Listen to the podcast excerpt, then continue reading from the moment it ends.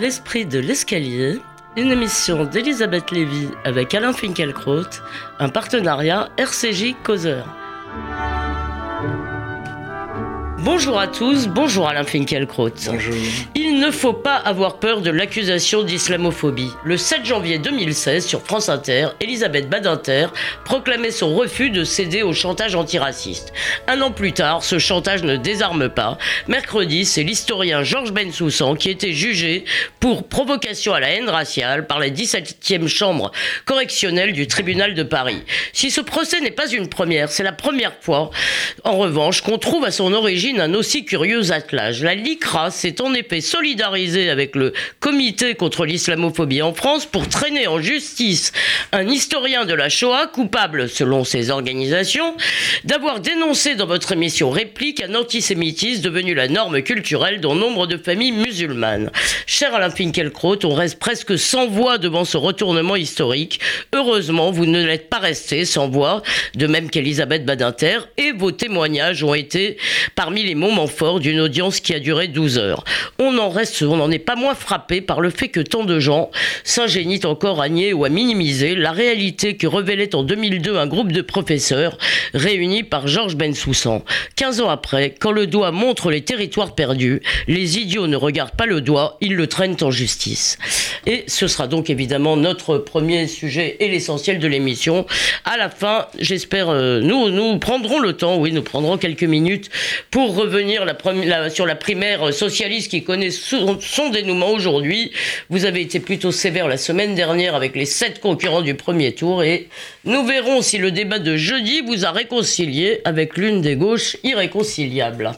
Mais euh, commençons par l'audience de mercredi. Georges Bensoussan était donc poursuivi par le parquet, ce qui est notable sur dénonciation ou signalement, je crois que c'est comme ça qu'on dit, du comité contre l'islamophobie en France, dénonciation à laquelle se sont ensuite associés, la LICRA et d'autres associations. Donc, euh, euh, pour des propos, je finis très vite, tenu le 10 octobre à réplique, euh, dans un débat avec Patrick Veil, propos qui ont valu aussi à votre chaîne une mise en garde, je crois, du CSA. Alors Ben Soussan, je cite juste la phrase et je vous laisse tout de suite nous expliquer son commentaire. Il a dit qu'on était l'antisémitisme avec le lait de sa mère dans les familles arabes. Pouvez-vous rappeler le contexte et nous dire s'il n'y a pas, selon vous, quelque chose de malheureux dans cette phrase. Mais qui a été, qui a été examiné évidemment avec l'attention de talmudistes. J'ai décidé avec vous, Elisabeth, de parler aujourd'hui du procès intenté à Georges Bensoussan pour provocation à la haine raciale, car c'est un événement judiciaire, politique, historique, d'une euh, gravité exceptionnelle. C'est donc, comme vous l'avez rappelé, pour des propos tenus lors de l'émission Réplique le 10 octobre 2015 que Bensoussan était poursuivi. Il discutait avec Patrick Veil du sens de la République. J'ai réécouté l'enregistrement la veille de l'audience. Et comme je l'ai dit à la barre, le climat était tendu, le débat était vif, engagé, musclé, agressif parfois, car il portait sur l'un des sujets les plus brûlants, les plus tourmentants du jour. Quel était le titre de l'émission Le sens de la République. La fameuse crise du vivre ensemble mais il n'y a eu aucun dérapage, aucun débordement.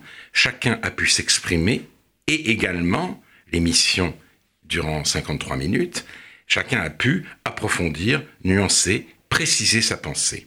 D'où mon étonnement de me trouver devant la 17e chambre. Il ne revient pas à un tribunal, un tribunal pardon, de régler des différends intellectuels. Le reproche, vous l'avez rappelé, qui est fait à Georges Bensoussan est d'avoir affirmé en s'appuyant sur euh, les travaux d'un sociologue d'origine algérienne, Smaïn Lahacher, que dans les familles euh, arabes, l'antisémitisme, on le tête avec le lait de la mer.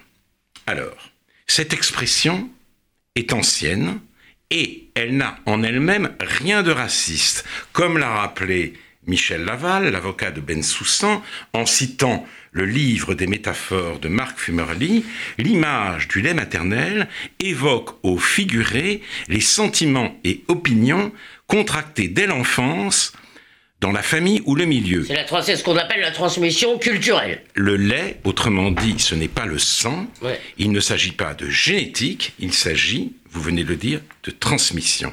Et c'est une expression dont se servent les juifs ashkénazes pour désigner l'antisémitisme polonais. un antisémitisme enseigné dès le plus jeune âge et qui faisait dire à Zev Sternel, dans un livre euh, récent d'Ari Shavit dont nous avons déjà parlé, que la Pologne d'après-guerre, la Pologne, il disait la Pologne, était horriblement antisémite, même après le départ des nazis, la haine des juifs était palpable à chaque coin de rue. Mais vous mettez précisément le doigt sur la question. La Pologne, les familles.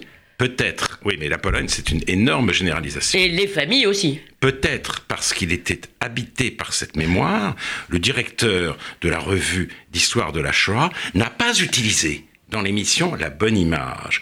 Lors du documentaire diffusé sur France, sur France 3, quelques jours après le débat Venn Soussan, Smaïn Hacher déclarait, et donc euh, Ben Soussan avait vu ce documentaire, il déclarait cet antisémitisme est déjà déposé dans l'espace domestique. Il est naturellement déposé sur la langue, déposé dans la langue. Il le dit dans le documentaire. Oui, une des insultes euh, des parents à leurs enfants, quand ils veulent les réprimander, il suffit de les traiter de juifs. Mais ça, toutes les familles arabes le savent. Donc, ce que dit la HR, c'est que l'antisémitisme dans la famille arabe n'est pas une opinion individuelle et qu'avant même d'être une idéologie, c'est un code culturel. Je cite encore Smaïn Nacher, dans ce qu'on appelle les ghettos, il est difficile d'y échapper comme à l'air qu'on respire. L'air qu'on respire et le lait de la mer, ce sont deux métaphores différentes pour dire exactement la même chose. Encore une fois, pardon, là, je dois me faire euh, l'avocat de la Licrasse qui quand même est un peu difficile dans cette affaire, mais euh, euh, ce qui est, disons, euh, à mon avis, moi, la métaphore ne me semble avoir être fautive que pour ceux, que pour des gens malveillants et des oreilles malveillantes. En revanche, ce qui est peut-être fautif dans la phrase, et d'ailleurs, il me semble, vous allez me le confirmer, que Ben Soussan l'a un peu reconnu, c'est les familles arabes. Oui, alors, c'est pas seulement des oreilles malveillantes, c'est des gens qui ne connaissent pas la langue française. C'est vrai. Hein, déjà, premièrement. Mais alors, là, donc, moi, je dis que l'accusation de, racisme ne tient pas, ni Ben Soussan ni la chair ne parlent en termes biologiques du phénomène qu'ils décrivent. Mais, et là je réponds à votre question, les associations antiracistes qui se sont rangées comme un seul homme derrière la bannière de l'effrayant collectif contre l'islamisme en France ont un autre argument. Euh, ben Soussan généralise Généraliser, c'est essentialiser. Essentialiser, c'est être raciste. Eh bien, cette logique montre qu'il ne s'agit plus pour l'antiracisme officiel de combattre les euh, idées, les, préjugés et les discriminations, mais d'interdire de penser. Car euh, qui pense conceptualise, qui conceptualise généralise. Et avec ce mot coup près d'essentialisation, la réalité est soustraite à l'investigation et les musulmans à la critique. Oui, mais attendez, la réalité, ce sont aussi des tas de familles musulmanes euh, où on n'enseigne pas l'antisémitisme. D'abord, la réalité, de toute façon, j'y reviendrai, euh, Ben Soussan a cité des intellectuels d'origine musulmane qui, précisément, combattaient ce phénomène culturel extrêmement répandu. Oui, Smaïn Lacher en est, est, un exemple, mais aussi, il l'a dit, Malika Sorel. Mais je répète, c'est une manière de soustraire la réalité à l'investigation et les musulmans à la critique. C'est-à-dire, euh, euh, c'est-à-dire toute, toute euh, critique toute critique de, de, l'islam comme euh, fait social, religieux et politique relève dans cette perspective de l'islamophobie. Les deux seuls discours autorisés sur les musulmans en général sont celui de l'éloge ou celui de la compassion. Et nous voici confrontés au grand paradoxe du multiculturalisme contemporain. On en a déjà parlé ici même. On conteste d'abord la prétention de l'Occident à incarner l'universel à lui seul, en lui rappelant l'existence d'autres cultures. Et dans un second temps, on, on, cloue au pilori ceux qui relèvent dans ces autres cultures des traits négatifs. comme par exemple la misogynie ou l'antisémitisme. C'est-à-dire, il faut à la fois ne pas voir la différence, l'exalter et n'en voir que les côtés effectivement euh, positifs. Ces cultures ne sont jamais coupables de rien. Elles ont l'innocence absolue, l'innocence intouchable et intachable des victimes de l'histoire. Citée par le collectif contre l'islamophobie en France, la sociologue euh, Nassira Ghenif a pu ainsi euh, prétendre que l'hostilité envers les juifs dans, le, dans les milieux musulmans ne relève pas de l'antisémitisme, mais d'un ressentiment c'est ce qu'est le mot qu'elle a contre une communauté qui apparaît comme privilégiée et dont les souffrances sont mieux prises en compte par le discours et je crois qu'elle vous a même fait rire en disant que, que l'expression, euh, comme, l'expression désobligeante en arabe, euh, espèce de juif, n'était pas antisémite. Je crois que ça vous a fait. Oui, parce qu'elle a dit non, c'est un, c'est un stéréotype. C'est un stéréotype. Sale juif en arabe, c'est pas antisémite. Voilà, c'était ça en gros l'idée. C'est un stéréotype sans signification. De, euh, de, de manière plus générale, le multiculturalisme culturaliste, si vous voulez, euh, euh, décrit la violence qui peut émaner des cultures minoritaires comme une contre-violence, une réponse à la violence de l'Occident sur de lui-même, arrogant et dominateur. C'est les fameux affrontements euh, intercommunautaires. Donc quand il voit euh, quand les multiculturalistes voient des musulmans choisir la voie du sécessionnisme ou du djihadisme, ils disent, comme l'islamologue François Burga, que c'est parce qu'ils n'étaient pas traités comme des sujets à part entière qu'ils sont devenus des sujets entièrement à part. Ainsi, si vous voulez, l'Occident est-il doté de l'attribut divin de l'omnipotence par ceux-là même qui viennent de le faire descendre de son trône. C'est lui le grand criminel, c'est lui qui était à l'initiative euh, de tout. Alors j'ajoute, J'ajoute, et là c'est pour répondre complètement à votre interpellation, Elisabeth Lévy. À laquelle vous n'avez pas... Je, pas tout à fait. Pas tout à fait répondu. Et, là on parle bien de la généralisation. Voilà, tout en critiquant certains traits de la culture arabo-musulmane. Ben Soussan, dans l'émission, prend bien soin de ne pas enfoncer les Arabes et les musulmans dans cette culture. Quand je lui demande si, quand il parle de la coupure de la France en deux peuples, il ne risque pas justement de tomber dans l'essentialisation. Ben Soussan répond, il n'y a pas de fatalité à ce phénomène, il y a tous les moyens d'y remédier. Si les élites de euh, notre nation euh, euh, reprennent les choses en main, si elles acceptent de revendiquer leur culture, leur langue, leur nation, bref, si elles sont fières d'elles-mêmes, alors à ce moment-là, elles aideront cette population à mieux s'intégrer, elles ne peuvent pas s'intégrer parce que ces élites ne font pas leur travail. Et il reprend, euh, il répète dans sa phrase conclusive, oui, pour finir, je dirais qu'il faut intégrer ces enfants, il n'y a aucune essentialisation, il n'y a aucune fatalité. D'accord. Et c'est le même d'ailleurs, Ben Souzan, et celui qui, a, je le rappelle, euh, qui a déploré, qui nous a montré comment les enfants juifs devaient quitter peu à peu les écoles de Seine-Saint-Denis. Mais tout de même maintenant, parce que le, leur tourne, il y a quand même deux aspects de ce procès sur lesquels, Alain, j'aimerais que vous vous euh, prononciez. Le premier, c'est le rôle quand même de la LICRA, quand même, il faut, il faut en dire un mot. Le deuxième, c'est le fait que le parquet ait déclenché des poursuites. Eh bien, c'est formidable. Vous, vous devancez par vos questions euh, les propos que, que j'allais tenir. Ah, donc c'est très bien. Oh, c'est très bien. Nous nous entendons parfaitement bien. Une petite précision, ce n'est pas Elisabeth Badinter qui a témoigné euh, avec moi Elisabeth lors de, de ce procès. C'est Elisabeth de Fontenay et Yves Ternon qui étaient. Euh, Mais il me semble qu'Elisabeth Badinter s'exprime dans la, euh, a fait la préface. Elle a fait, la, préface de la France soumise. J'en profite pour le, je ne l'ai pas cité, pour citer le nouveau livre coordonné par Georges Bensoussan, La oui, France la soumise. une France soumise, des voix du refus. Il est publié aux éditions Albin Michel. Donc voilà, on, on constate aujourd'hui que la vigilance antiraciste devient un baillon. On transforme en provocation à la raciale une angoisse. La France fracture.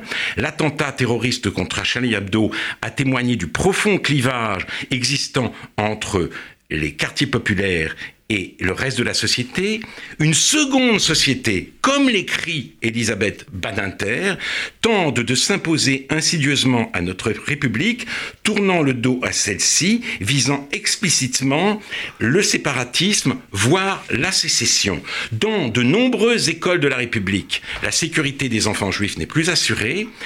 Euh, euh, la France est devenue la première terre d'émigration vers Israël, les jeunes musulmans se réislamisent et, comme l'écrit Gilles Kepel, il rejette aujourd'hui le terme de beurre car il le juge au mieux comme méprisant, au pire comme un complot sioniste destiné à faire fondre, je cite Kepel, leur identité arabo-islamique dans le chaudron des potes de SOS Racisme touillé par l'Union des étudiants juifs de France. Qu'est-ce qui se passe C'est une assez bonne définition, dans le fond, du terme beurre.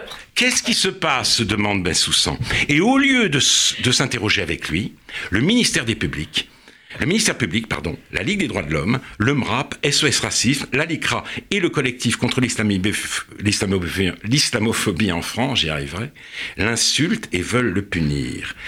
Je l'ai dit à la Cour. dire la liste des, associations, parce que vous êtes allé très vite. Ligue des droits de l'homme, MRAP, SOS Racisme, LICRA, CCIF. Je l'ai dit à la Cour. Un antiracisme dévoyé demande de criminaliser l'inquiétude au lieu de combattre la réalité sur laquelle elle se fonde. Et j'ai ajouté, si vous cédez, ce sera une catastrophe intellectuelle et morale. Antiracisme dévoyé. Pourquoi? Parce que ce qui a nourri l'antiracisme en France, c'est l'idée que le racisme n'avait qu'un visage, celui de Dupont-Lajoie, et plusieurs cibles, le noir, l'arabe, le musulman, le rome. Cette vision du monde a été démentie par les faits. Les associations antiracistes fuient ce démenti dans le, dans le déni. Et la LICRA, longtemps accusée de favoriser les juifs, s'aligne. Elle rejoint le parti du déni. Elle s'associe à tous les collectifs contre la liberté de penser et le droit de regarder la réalité en face. Elle opte pour l'inquisition. Elle tombe corps et bien dans l'obscurantisme idéologique. Je faisais partie du comité d'honneur de la LICRA. Cette organisation s'étant déshonorée, j'ai envoyé dès le lendemain du procès ma lettre de démission.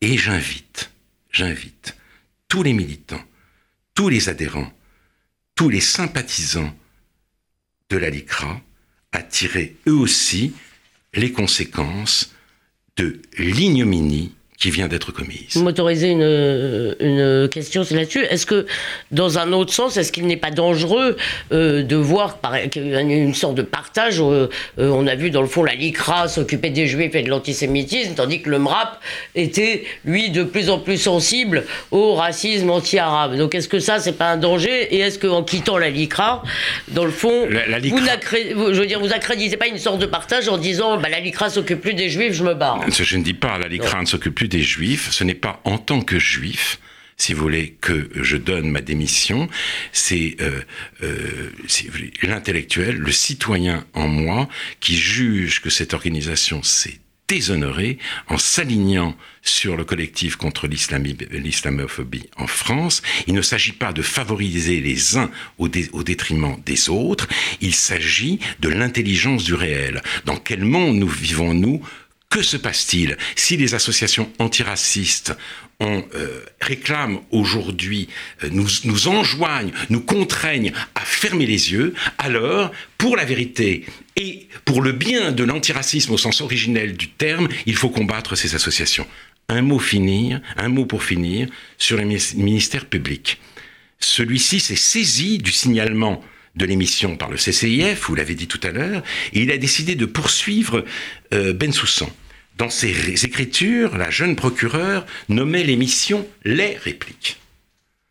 si vous voulez, c'est un témoignage parmi d'autres. Pardon, pardon, je trouve ça les, les répliques, euh, c'est un témoignage le, le niveau monte d'une tête culturellement vide et pleine à rabord du fanatisme de l'idéologie. Je l'ai vu euh, interrogé avec morgue les témoins de la défense et l'on m'a dit que lors de son réquisitoire, prononcé très tard dans la soirée, l'audience s'est terminée à 1h15 du matin, elle a parlé euh, à propos de, de, Ben Soussan, de passage à l'acte dans le champ lexical.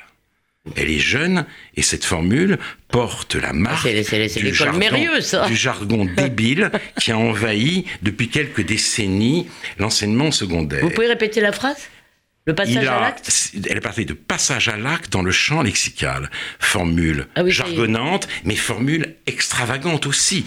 Parce que passer à l'acte, c'est précisément sortir du champ lexical. En rapatriant dans la langue ce qui par définition n'en relève pas, la procureure a voulu dire que Bensoussan était un véritable criminel.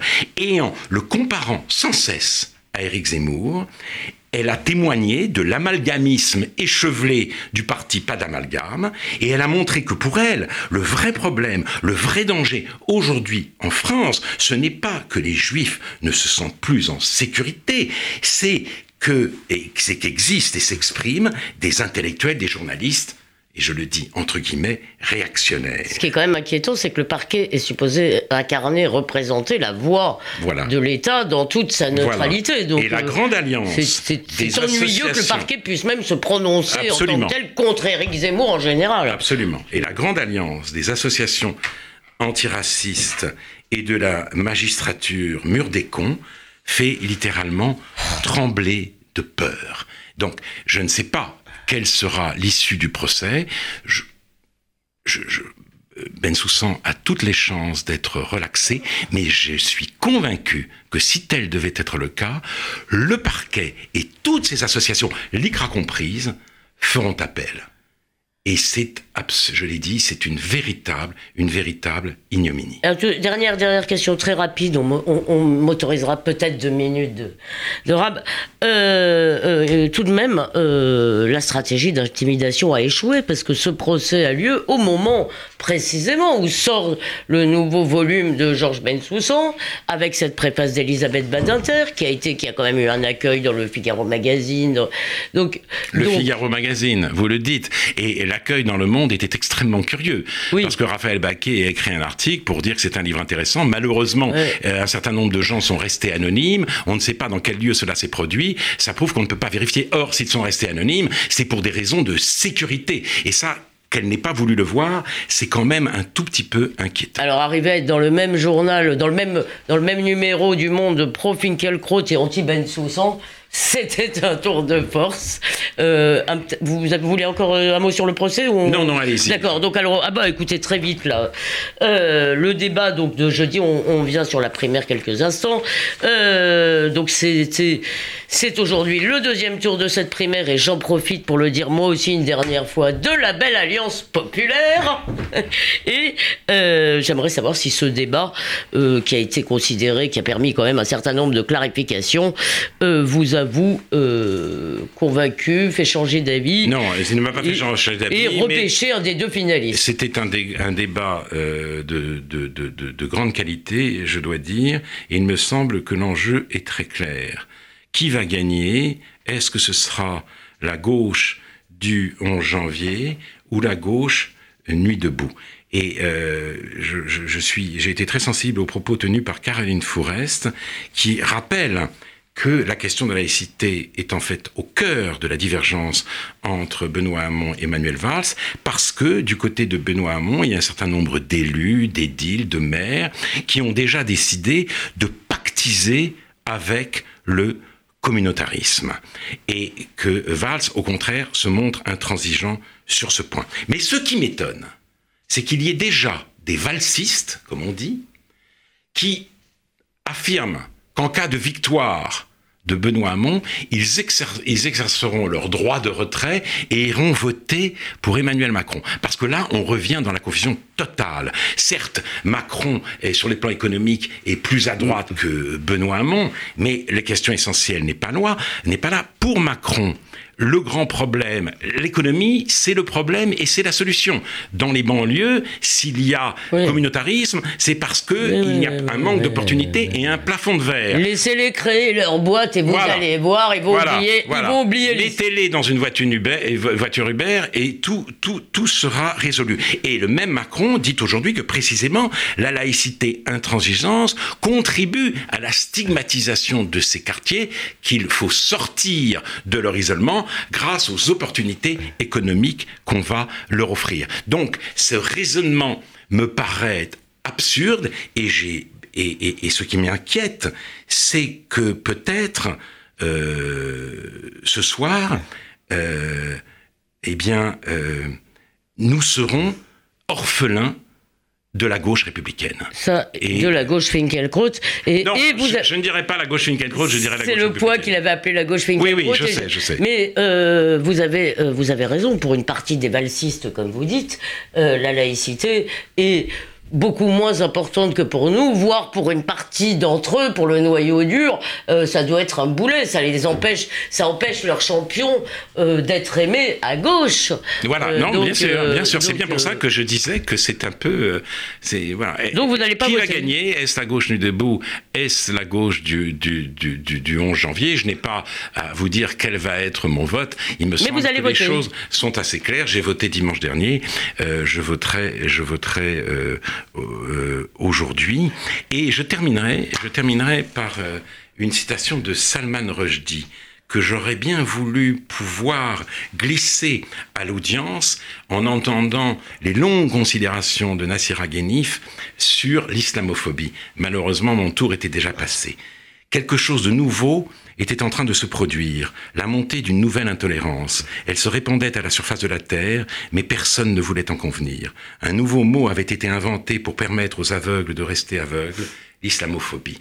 C'est Salman Rushdie qui s'exprimait euh, dans ces termes, et j'ajoute que si les versets sataniques étaient publiés aujourd'hui, on peut être sûr que la fatwa de l'antiracisme tomberait sur Salman Rushdie. Oui, de même que celle voulait dire avec. Euh, en plus de celle des imams. Voilà. Ce que vous vouliez vous dire? Eh bien, euh, merci, euh, merci, cher Alain de poursuivre inlassablement ce combat. Je précise que le jugement en ce qui concerne Ben Soussan, euh, le, a été mis, le 7 mars, je crois, ou le 17 ou le 7 mars, a été mis en délibéré. Le 7 mars. Le, jugement, euh, le jugement, sera rendu le 7 mars. Voilà. Euh, on n'a pas parlé, peut-être aurons-nous l'occasion de parler aussi du rôle de Mohamed Sifawi, très étonnant dans ce procès. En attendant dimanche prochain, bien sûr, on, peut, on pourra vous lire dans le nouveau Causeur disponible en kiosque dès mercredi. On peut aussi réécouter cette émission sur causeur.fr et radio rcg.fr et euh, bien sûr, chaque dimanche, vous pouvez aussi nous écouter en direct sur ces deux sites. Je remercie mes camarades de l'autre côté de la grille pour cette minute, ces deux petites micro-minutes. Et je vous souhaite euh, à tous une très bonne semaine.